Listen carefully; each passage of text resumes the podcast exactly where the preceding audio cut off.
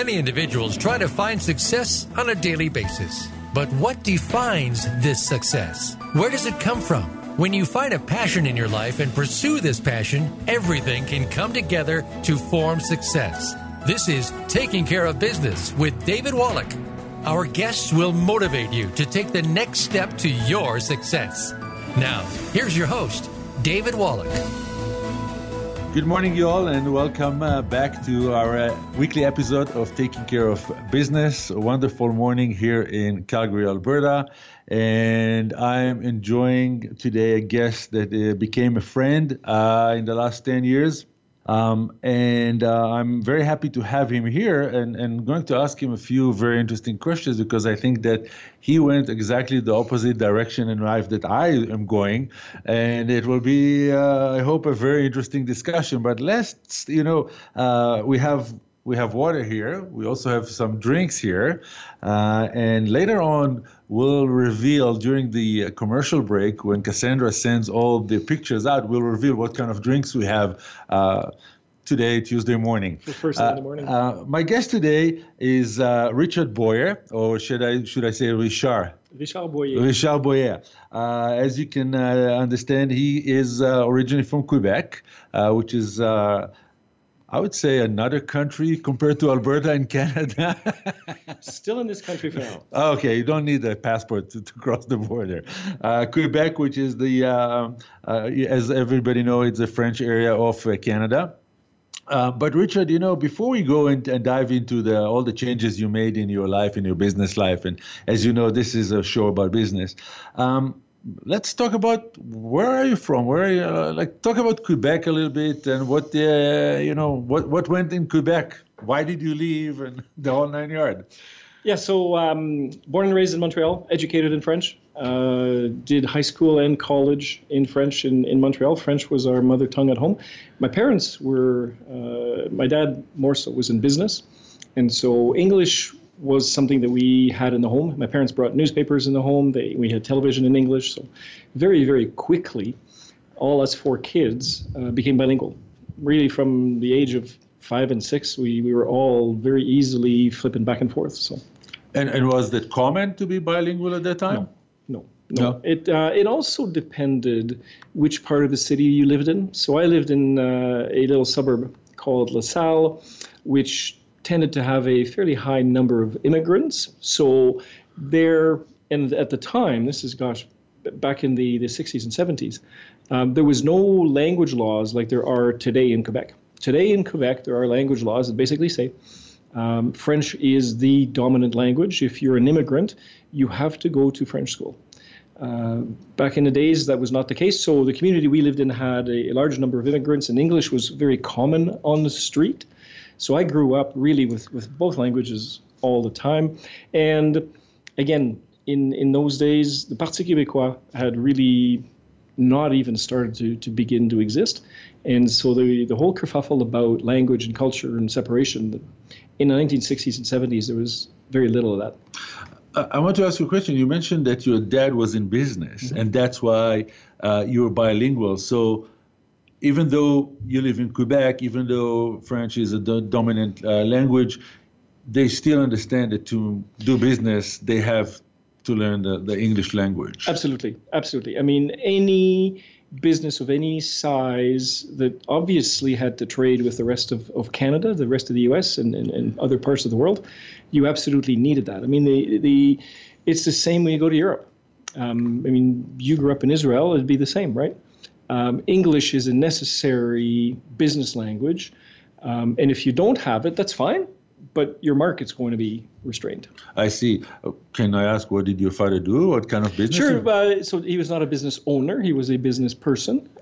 He basically worked in industrial relations. He negotiated contracts with labor unions for most of his career. Oh, good luck. Yeah, well, you know what? It's interesting. We worked together.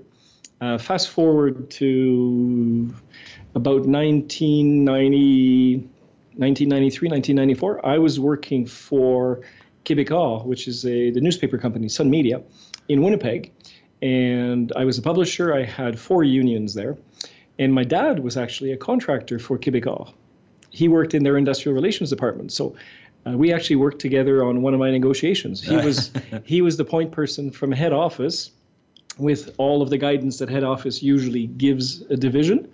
And I had to do it locally, so it was kind of cool. So he was helping you, not on the other side of the table, but on your side of the table. He was on my side of the table. I see. And when he was on your side of the table, did people know that? No, because he was completely invisible, right? So when you do that negotiation, you typically will have one of the parties at the table and all of the advisors behind the scenes that really nobody sees. I see.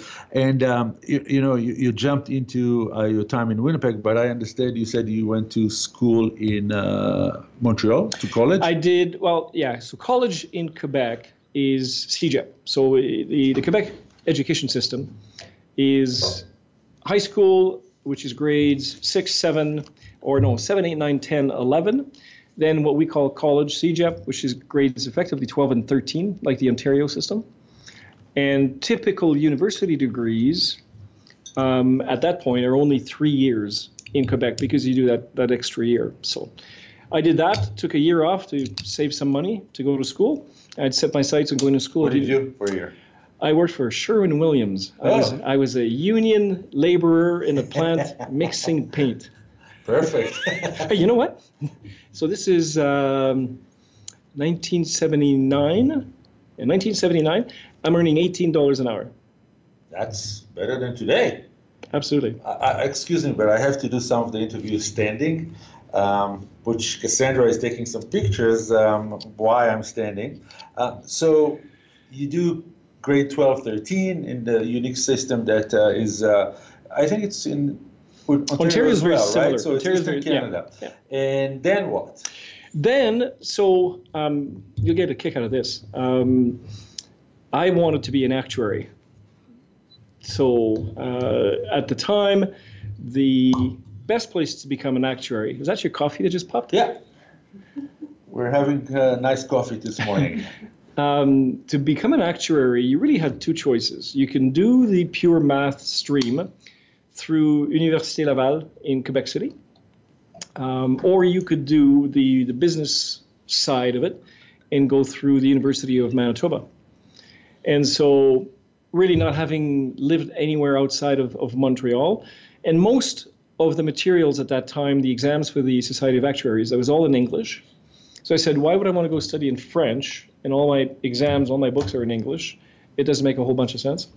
So I packed everything that I owned in one of those trunks that's, call it 48 inches by 30 inches by 30 inches. Put that on the train and went west. I've never been back. I see. Would you like some coffee? Si. Merci. Merci. My plaisir. Mon plaisir. So you went west, and how did you get to where you got to Winnipeg? So I picked the University of Manitoba, started the business program to get the actuarial degree done. Wrote the first assignment or the first exam of the Society of Actuaries and got 3 out of 5, so I passed. Nice. But I said, I'm not doing this. Why? You know what? Mostly because I said, I don't want to do this for the next 10 years of my life. I don't mind investing 4 years in a degree and doing, 2, 3, 4 years doing some apprenticeship thereafter, whatever it was that it was going to be. I just didn't want to do the lengthy actuarial program. And at the same time, had really, really good success with operations and accounting. So I said, I'll do a degree blending those two and see where that ends up. And you graduate from University of Manitoba and... joined the CA program right away. Spent 3 years. Chartered accountants? That's correct. Which for your American audience is a CPA. The equivalent is a CPA program. 3 years program. Immediately after my 3 years, my wife and I. So I got married the first year into the program. So where did you meet your wife? We met in university, so she was in residence. We met in residence, It's a funny story because the residents... We love funny stories. The residence where we stayed was a co-ed residence. So there was one tower for ladies, there was one block for men, but there was one block that was co-ed, door, from door to door, male, female, so, and the washrooms were co-ed. And so that's how we met. Oh, I see. And Mariana and I basically started to date at, gosh, that was 1983, something like that. So nice, and now you have two wonderful boys. Two grown boys, that's right. Yeah, that's right. Say their name is in French. So Marc. Known as also as Marc. Yes, that's right. Marc is married, lives here in the city. Him and his wife run a horse ranch, so she teaches English riding. And then they board and train horses. And then François, which you'd say Frank. François. Oh, François. Is a pipeline welder. So you kind of graduate, you get married, and finish your CA, chartered accountant, and then what? What was the first job coming out of all those studies? So as you do your CA, you're employed. You're basically cheap labor for the accounting firm, not unlike what law firms do, what doctors have to do through their internship. So articling, you're cheap labor for a period of years. And the payback. You sound like a sign of someone who negotiates with unions. Cheap labor. The payback for me, my articles were going to be done in August of 1987. In June of 1987, I saw a posting for senior accountants in Luxembourg. So Luxembourg, tiny little country, the head of the European government today. And at the time, they knew that Luxembourg was going to be playing a prevalent role. Mm-hmm. And so they were bringing in accountants from Canada, from the US, from Australia, from any part of the world where the qualifications were strong, the UK at the time as well, to really bolster and beef up the financial reporting in Luxembourg. So we took a transfer and went to work in Luxembourg for 2 years. It was a fabulous experience. Mariana has a different story. It was fabulous for me because, one, the work was bilingual. So right. I got to work in French and in English, really exposed to the types of companies and the types of investments and private banking, for example, something that we don't see here in America at all, and just had some great clients. So I had a great time. And at the same time, we spent some time traveling. Not as much as some of my single friends, but we enjoyed. We'd jump in a car, and so you're in Luxembourg. You can go to Belgium for dinner. Just an open board. Why? Because there's really nice food. No, why Belgium? It's better than the Netherlands. I see. So yeah, we could travel, and then through that period, Marc was born there. So Marc was born in Luxembourg in 1988. He has a Canadian citizenship, of course. Had an opportunity to get his European citizenship, but did not do it on a timely basis. So he missed on that opportunity. And since we found out that Canada would have forced him to pick one of the two anyway. So I don't think he was ready to revoke his Canadian passport. So he came back from Europe. It was 1988, so the same year that Marc was born, later that year. And at that point, I went back to the CA firm, and I really didn't last very, very long. I said to the folks, I'm just going to go into industry. And I worked for one of my clients. So Quebecor, which is the owner of a chain of newspapers, at the time owned the Winnipeg Sun. And again, comes the French part. The president's out in Winnipeg doing a bunch of interviews. I find out that he's there. I say, hey, do you mind if I talk to him? We had a conversation in French, and he gave me the job on the spot. Just because you spoke his language. And it's very cultural, right? You establish a bond very, very rapidly and fairly strong because you have the same connections. Right. So, one question, you mentioned that you have three siblings. Other than you were four, and you mentioned that Marc is now with his wife. They own kind of a horse training facility. Mm-hmm. So, any one of your siblings is an entrepreneur? No. So my brothers are CMP. And so he's traveled a ton through his work. He's now in Iraq, training Iraqi police force. And my baby sister's a nurse and has lived in Montreal all of her life. And my other sister is a bureaucrat, so she's, I can't remember which ministry she's in right now, but she's been in Ottawa for a number of years. And so the two boys here are the closest to what I would call entrepreneur. Marc and Sarah are doing really well. So this is the second full year of ownership. It's the fourth year of their business, but they bought the ranch just less than 2 years ago. And they're figuring it out. In fact, this weekend, they've got the their first horse show jumping show. So much like Spruce Meadows hosts events, they now have the Rocky Mountain Classic at their ranch this coming weekend. So 2 days, small event, but you know they need to start with something. And so they're having to look at all aspects of the business. Marc's background, he's a BCom. He spent some time as a banker and spent some time as a CEO, quote unquote, of a dental practice, the 3-4 practices that he had to manage.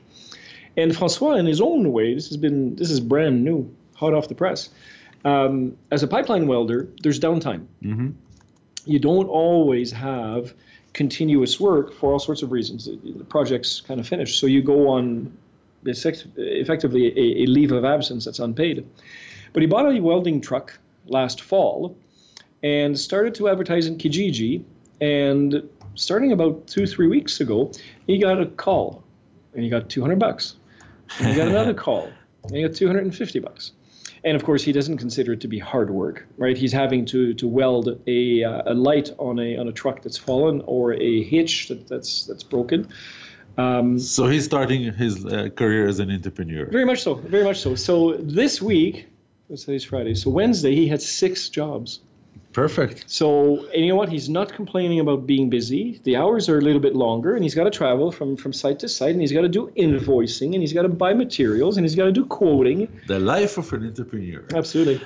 Richard, we reached our first commercial break. As always, you know, we have to take some time for commercials, and encourage our audience to go and check us on our social media. And as I promised, Cassandra will post some of the pictures of our interview here and our coffee, red coffee, I would say. We'll catch you here immediately following the commercials.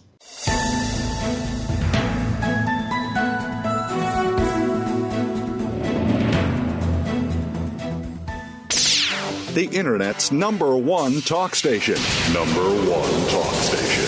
VoiceAmerica.com. American Heroes Network is a program for and about our American veteran heroes and their families.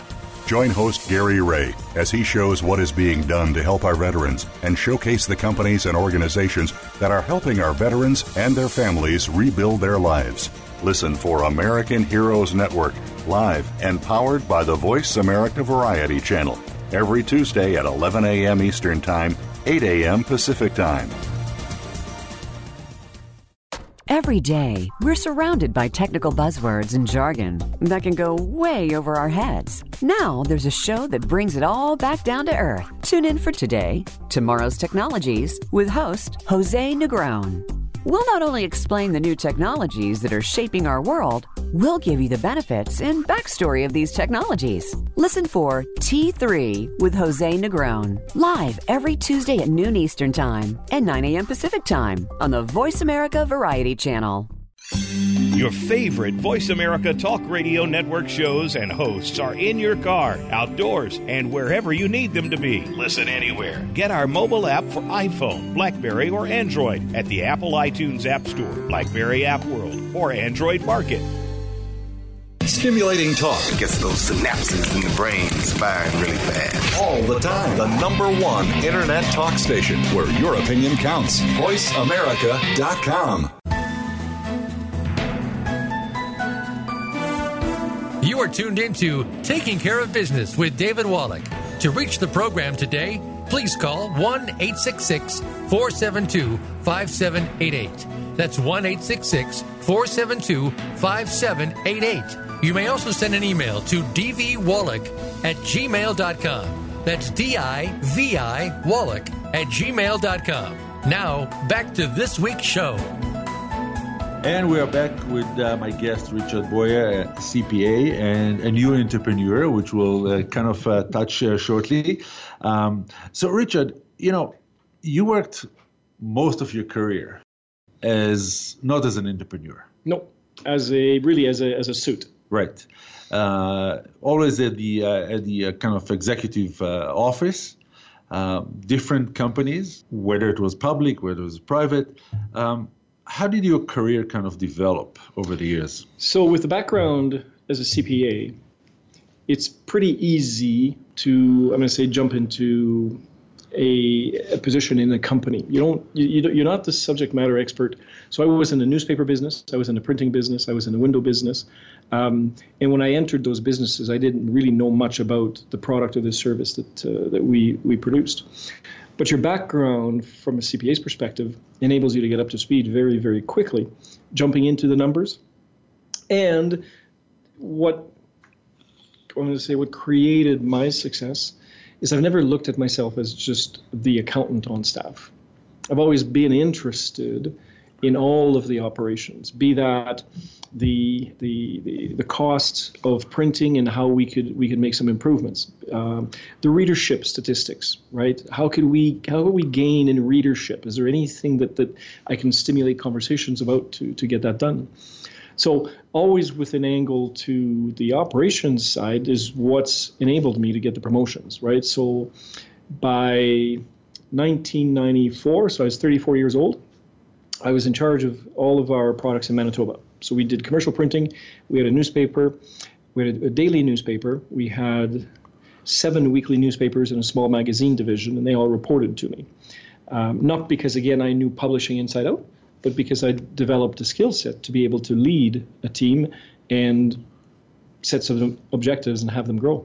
I see. And when you say I developed a skill to lead, how do you develop that skill? You know what? It's probably not overnight. No. And it's not typical for a CA. No.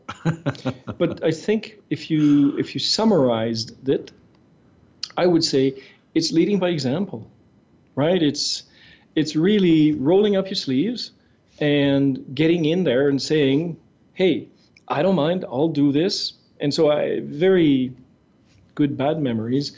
At the Winnipeg Sun, we were losing money. When I joined, we were losing money. Quebecor changed over the publisher and the controller, so both number 1 and number 2 positions. And really, our mandate was pretty simple. Go fix it. And so my job was to work with the senior managers, be they in editorial, in production, in distribution, to say, look, the math doesn't work. We can dream and think that we'll sell more advertising, but that's really, only a hypothesis at this stage. If we can work on the cost side of the equation, let's do that. And so we made all sorts of recommendations to change processes, to change some suppliers, some vendors in some cases, unfortunately to reduce headcount when that was necessary as well.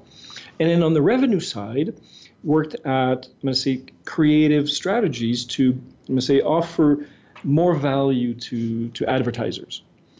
And when did you move to Calgary then? I moved to Calgary in 1999. So my run with Quebecor Sun Media was almost 10 years. And what had happened then was Sun Media, effectively Quebecor bought Sun Media and gave the management of the newspapers to Sun Media. I was a francophone. I was a pelado protégé in an anglophone world. I saw that I was not going to have as much fun as I did before. And I just said, you know what, guys, I'm done. It's the end of the road. I want to go do something else. And basically took the summer off in 1999, played golf, cooked, hung out with my kids, and looked for a job. And Gino Windows ran a blind ad looking for a CFO. So the company was not identified. And it really had the profile that I was looking for. Private company, $50 million. Worked directly with the owners to grow the business. And so I thought, hey, that's perfect. And it's Calgary. It's one of the 2-3 cities that I was willing to relocate. So I had Toronto on my list. I had Ottawa on my list. I had Calgary on my list. And so we lost. No, Calgary gained a great asset. So through a process which I thought was long and exhaustive, but at the end of the day, Gino offered me the job. And again, a tremendous opportunity. My boss, so the president, had a background as an accountant himself, and his partners told him he's spending way too much time diving back into the business. The controller was not particularly strong. So I said, look, I'll look after the controller piece and the whole finance piece, and you'll see the results. But I also want to get involved in the business side of it, and made it known very early on that my next step is I want your job. I want to be the president of Gino. So, so what you describe to me is you always, and I'm kind of interpreting what I'm hearing here, is that you always had the drive mm-hmm. to be the guy writing the check, writing the salaries. You always had the drive. You started with an accounting firm, then you jumped to go to Luxembourg. Mm-hmm. You took some time off. Mm-hmm. You went to Quebecor industry. You have no clue what it's about, and you run it for 10 years, move it to profit. Then you take another time off, play golf, spend time with your kids, and look for the next opportunity and another move. It sounds like you were an entrepreneur in your gut, heart, whatever, brain, all those years. So. What was holding you from starting your own business all those years? I tell you what, family, mortgage, and the security of a paycheck. I'm going to say, my younger years meant a lot to me.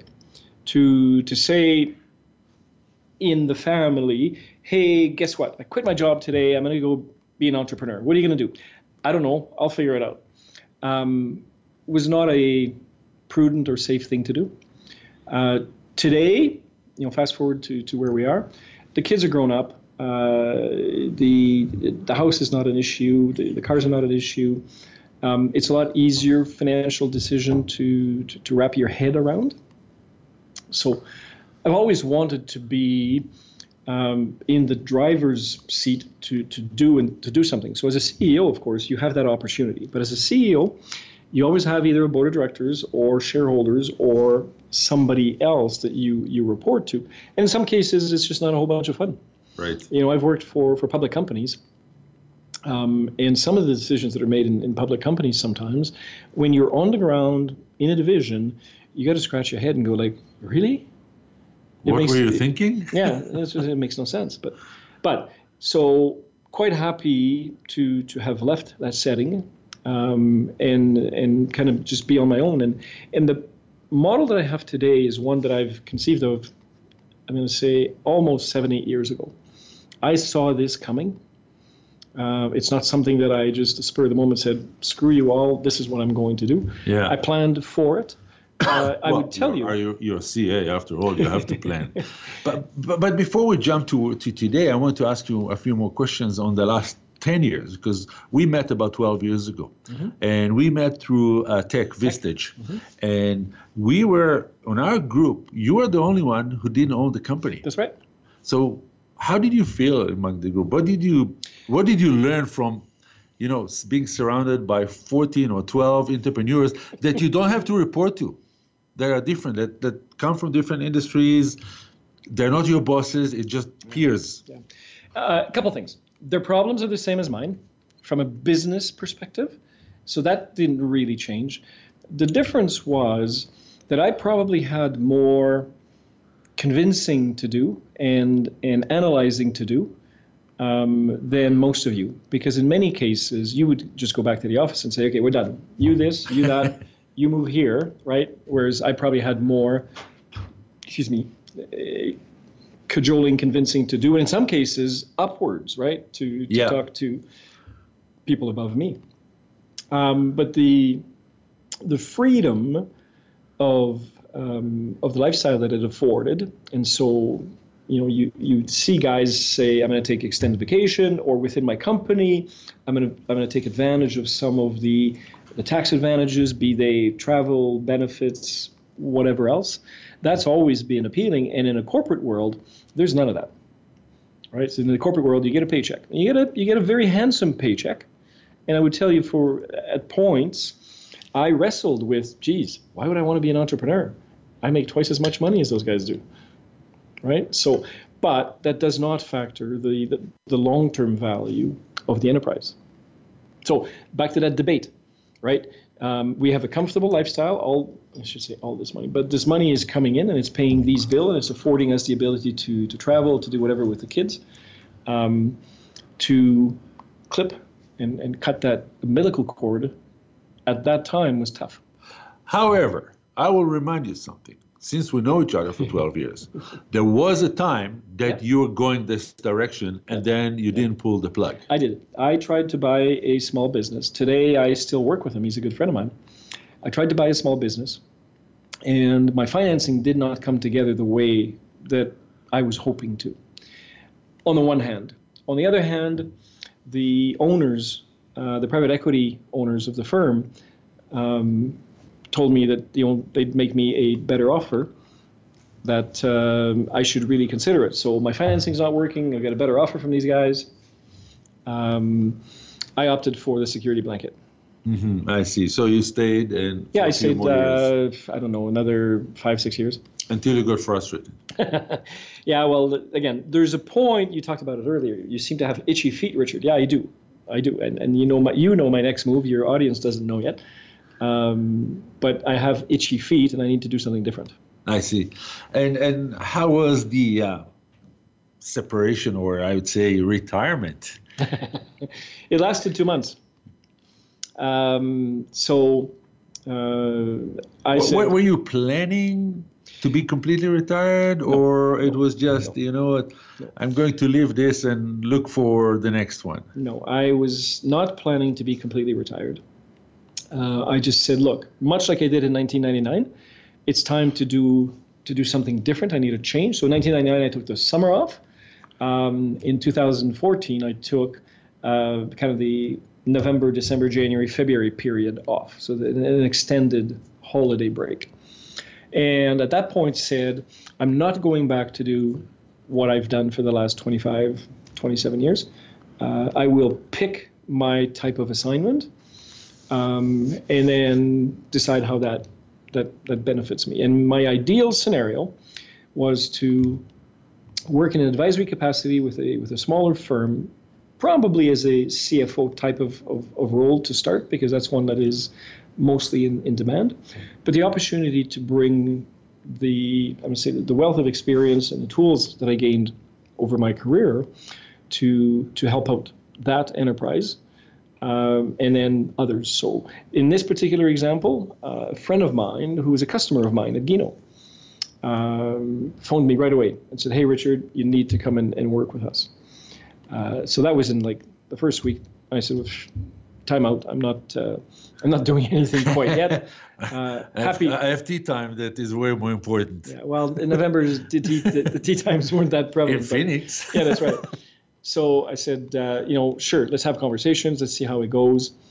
Ultimately, that's where I ended up in February of 15, I guess. February of 2015, I joined him as his CFO and executive vice president. And again, managing some of the files that he's not very good at and I'm very good at. So anything to do with financing, anything to do with contracts, anything to do with corporate structures, anything to do with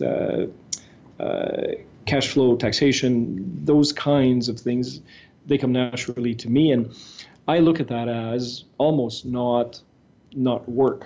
Mm-hmm. I'm able to do that while at the same time, much like I did before, dive into the business and say, how do we make this business better? I see.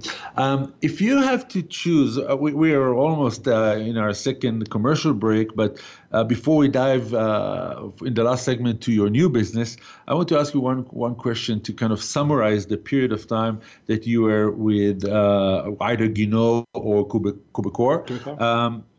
What are the one or two things from being a CEO or a COO or a CFO in companies that you don't own that you bring with you to your new territory? I'm just trying to frame the. I think one of the, the best things that you bring is a sense of governance. So, if I'm not the owner of the business, I have a stewardship responsibility with respect to the business. And so between the owner and myself, the board and myself, there are certain things that we agree, that's your responsibility, you can do it, and this is not your responsibility, we have to talk.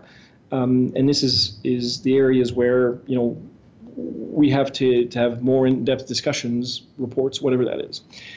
And the whole notion around the business is for the business. One of the gray areas when you're an entrepreneur is sometimes the business and, I'm going to use the family, it's not the right word, the business and the non-business activities, they get blurred. Life and the business. And you know, you've seen it, you've heard it. Guys have condos in their businesses. They have airplanes in their businesses. They have trips to Mexico, Hawaii in the businesses. The kids get salaries. I mean, the list is this long. And one of the things I say to business owners is you should govern yourself. You should run your business like a public company. Ultimately, you're probably going to want to sell your business, whether it's to your kids, to your employees, or to somebody else. And in planning for that, the cleaner the business is, the easier that's going to be. You're not going to get into arguments with respect to valuation. Hey, what's the condo doing there? Hey, you didn't pay yourself market wages. Whatever it is, there's a whole bunch of issues that come up from that. I see. We just reached our second commercial break. Very interesting discussion. Thank you, Richard, for kind of being very honest and open about everything. And once we get back from the commercial, I want to discuss the new venture that you are kind of starting, which I think is going to be exciting, just because I know some of it. That's how we met. Yep. And we'll discuss it immediately following the commercial. Once again, our audience, go to our social media and find out what Cassandra has put on the social media for our interview. And we will meet you here immediately following the commercial break.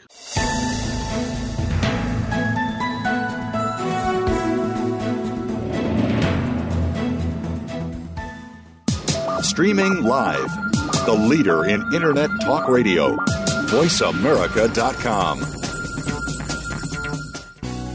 Do you know that over 70% of Americans with severe disabilities are unemployed? Are you one of the 2.5 million Americans with epilepsy? If you are, or know someone struggling with these issues, tune in to Disability Matters with Joyce Bender. On the show, Joyce will discuss these issues as well as others. She will have on nationally known guests that will offer helpful insight on disability matters and let you, the listener, call in with your questions and concerns. So if you struggle with a disability or know someone who does, listen to Disability Matters with Joyce Bender. Heard every Tuesday at 11 a.m. Pacific Time here on VoiceAmerica.com.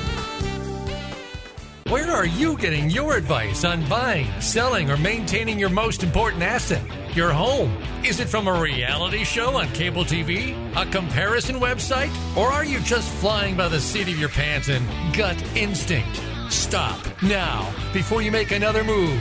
Tune into Real Estate Today with host and realtor Deb Tamaro. You can't afford to play guesswork when it comes to your new or existing home. Listen every Tuesday at 3 p.m. Eastern Time, noon Pacific, on Voice America Variety. The future of online TV is here. View exclusive content from your favorite talk radio hosts and new programs that you can't see anywhere else. Visit voiceamerica.tv today. The Internet's #1 talk station. #1 talk station. VoiceAmerica.com.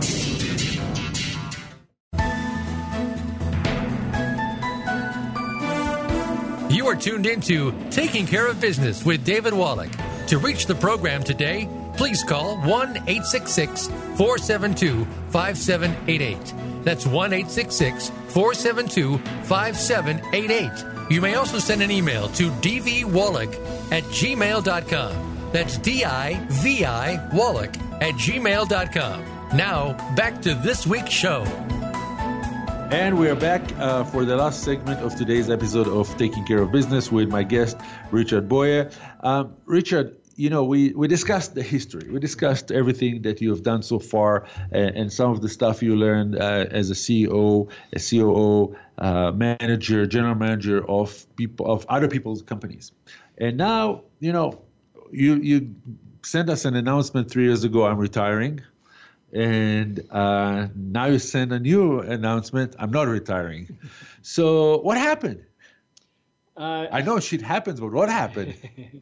I basically jumped in with both feet in something that I should have done perhaps some time ago, but I have no regrets for not doing it, and said, I can work on my own.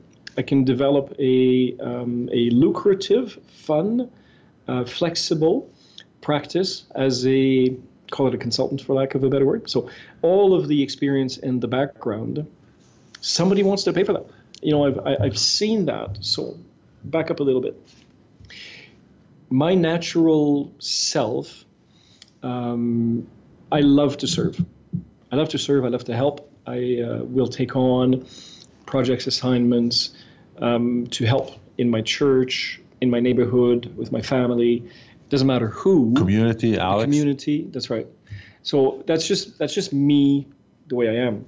So to take on a bunch of clients to help them fits that to a T. Then it was, well, how are you going to do that, and what services are you going to offer? And that's the part that I said I noodled on some time ago, and it was pretty crystal clear. The strengths that I have from the experience that I've gained, predominantly, again, from the CFO piece, is in very high demand with, I'm going to say, smaller businesses. And you've got to build that referral network, that engine that creates the opportunities to talk with people. But one of our mutual friends, you'll remember him, little bit of a, how do I say that, all over the place kind of entrepreneur. Not untypical anyway, ditchwitch. So I've had several conversations with him over the years, and every time we've had those conversations, he goes, wow, I can't believe how much you've helped me. And I'm going, okay, it's not a big deal. I did a spreadsheet for you, or we spent an hour in your boardroom talking about something. But you know that once you leave the room, Henry does whatever he wants, right? But that's fine. That's the role that a consultant brings. Is it's not, I'm not making the decision for you. I'm kind of walking you through it. So I said to myself, I can very easily build a practice with that. I just need to get it going. And to get it going, I relied on Crystal Creek, where I'm employed, where my friend hired me, and kind of deal with him and said, look, I'm going to go look for other clients. You're my base. I will always be there for you. And over time, we'll drop days. So we go from 5 days to 4 days, from 4 days to 3 days, from 3 days to 2 days. And I said, I won't leave you high and dry. I'll keep doing what I'm doing. But we've taken the business to a point where my work is, I'm going to say, fairly simple to do and execute. And I don't have to be physically there. I can be in Phoenix. I can be wherever and still keep tabs of the files that I'm managing. So I jumped in with both feet last year. And today... so there's one more piece to that. The other piece is Kelowna. So I was in Kelowna last summer. We go to Kelowna every summer for vacation, my wife and I. We have some very good friends there. And in a conversation last summer with a banker, the statement that he made, you know, my clients don't really know how to put business plans together. They come to the bank and their expectations are absolutely out here when the reality is not even close. They just don't get it. And so on the subject of business plans, I asked him, hey, have you ever heard of the Rockefeller Habits or Scaling Up by Vern Harnish? No, never heard of it. So anyway, I proceeded to tell him a little bit about it. And I said, it's a great framework. There are people that are coaches that get paid to implement this framework in small, medium, and large size enterprises. Geez, if I did that, you know, would you work with me? And because you've got a big network of people in the interior of British Columbia, surely we could find a handful, two handfuls of clients. So he said yes. So he created a business last summer. I got certified with Gazelles as a four decisions coach. You know, not everyone in our audience knows what Gazelles. Sure. So can you kind of elaborate on? The easiest way to describe that, so Vern Harnish has been around for, let me say, 25 years. Vern was the founder of EO, Entrepreneurs Organization, right, and YPO, Young Presidents Organization.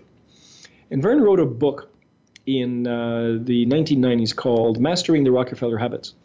He had read Titan, which was John D. Rockefeller's, not his own biography, but the biography that was written about him, and saw in the methods, the madness really, that John D. ran his successful businesses, some common traits. And they really boiled down to three principles. Data, so John D. was fanatic about data. So he had businesses spanning the globe. He was fanatic about meeting rhythms. So he walked to work every day with some of his associates, and they would talk business on the way to work. He would have lunch with his executive every day in the dining room at the company, again, talking about business. And then the third piece was priorities. John was very focused on the priorities for the business. It was not a scattergun approach. It was very laser. We're only doing this month, this quarter. Anyway, long story short, Vern saw that and said, hey, I can build something from this, and created what today is referred to as the one-page strategic plan. So it's in freeware. It's available, so gazelles.com.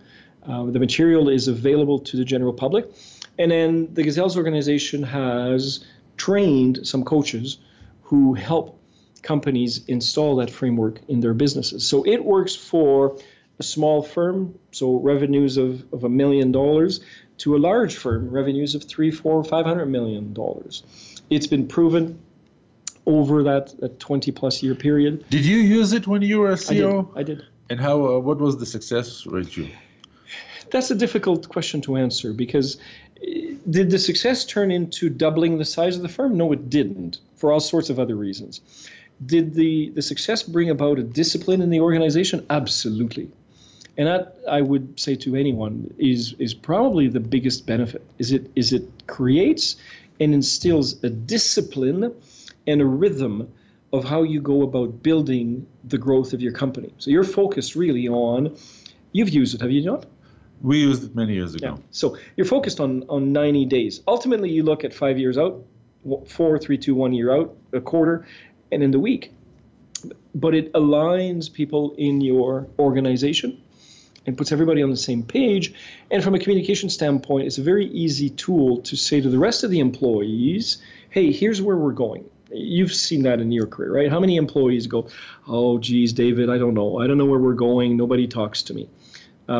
This is a very efficient tool to get everybody involved and be on the same page and celebrate your successes along the way. What drew you to become a coach? Back to my answer to you of 15 minutes ago, my kind of servant attitude. I've seen a lot, I've done a lot, and my clients today, many of them are, they're not hitting walls, but they're coming to a decision point, or they're faced with a situation that they just go, I don't know what to do. Let me change one word. Is it servant, or are you enjoying being a mentor? It's a good. It's a good differentiation. The mentor piece, I never even think about. I look at it, and one of the dilemmas that I have, to be a coach, you're not supposed to be able to give the answers. You're supposed to be asking good questions. And my tendency from my career has been to give answers. So now I'm having to bite my tongue and say, no, I'm not going to give them the answer. I'm going to find another question to ask them so that maybe they look at it from this perspective, or they look at it from this perspective. Sometimes I will offer an opinion. And I'll say, so I was facilitating a session today for one of my clients here in Calgary. And from experience that I had, I said, look, if you've all gone around, let me tell you what we did and take it for what it's worth. I'm not telling you that's what you must do, but here's how we handled this particular situation or example. I see. And, I'm sure that you heard the word mission, vision, purpose. And you start your own kind of company now. And did you kind of create your mission, vision, purpose? I did. How important is it? It's, you know what, it's some of the hard part to do, but particularly if you're going to have other employees work with you, it's absolutely critical. And so the why piece, which is your vision piece, people want to know, why are you doing this? What's driving you? Why do you want to do this? Your values are behaviors that you want to hire by, to fire by, to make decisions by, and you need that set of guidelines. Otherwise, how are you going to make decisions? So absolutely, that front-end piece is very, very important. And too many organizations, I'm going to say, fast forward through that. They'll say, yeah, we did it. It's there. It's on the wall. It's on the wall. Someone can find. Can you find where it is? Where's the memo? But the key is creating a culture where every employee lives and breathes those values and understands that why, and so they're all on the same page. And there's 1,000 stories of very, very successful companies that live the values and the organization. It doesn't matter.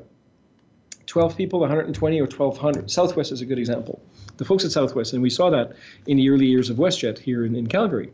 You create a culture where people can buy into it. People move mountains. Yeah, but they have a problem with engines exploding, right, Southwest? So let's not go talk about it.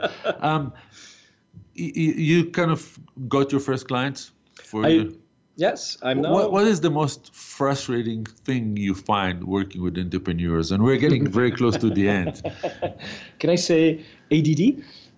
You can say whatever you want. When I leave the room, because I have to deal with something else. The entrepreneur trait that's very driven and not particularly good with detail is probably the one that drives me nuts the most. I'm very much about collaboration and giving feedback. And sometimes some of my clients, they just go, boom, he's out in left field, right? And it's like, where are you going? What are you doing? Talk to me. I don't hear from him for a week. That's probably what I find the most frustrating. Now, some of that I'm limited today by the geography. So I have clients in Kelowna where eventually most of my practice is going to be, and so I'm not there on the ground. In Calgary, I see my clients on a regular basis, weekly. I see. One thing that you've learned about yourself during this journey, or maybe I should ask one thing Mariana learned about yourself during this journey. Did she learn about me? No. What did you learn about yourself through your 25 or 30 years journey in the workforce? What I say to my kids, and I said this very, very early on, they would remember this if you prompted them. Hard work pays big dividends. So take that for whatever you want, however you want. It's very simple. It's just about making that commitment. And I told you a bit earlier, right? Just roll up my sleeves and go. Mm-hmm. So that's the one thing you learned, that your hard work paid off. My parents taught me that. Mm-hmm. I saw that in my parents. They always said, you'll get your reward. Just put your nose down and get the job done. And I had my first job when I was 10, 11 years old or something like that. I see. So it works. More coffee? Before Absolutely. We conclude our show? I don't take any cream or sugar. Yeah, perfect. Me neither. That will be red, not black. And Richard, I want to thank you. It was a pleasure having you as a guest.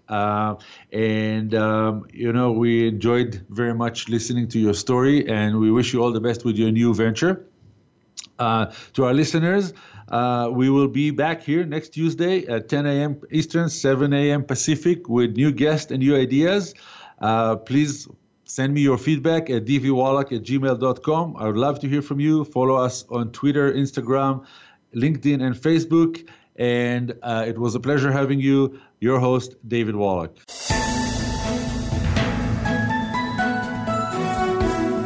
Thank you for listening to Taking Care of Business. Please join David Wallach again next Tuesday at 10 a.m. Eastern Time, 7 a.m. Pacific Time on the Voice America Variety Channel. Until we talk again, make your week as great as you want it.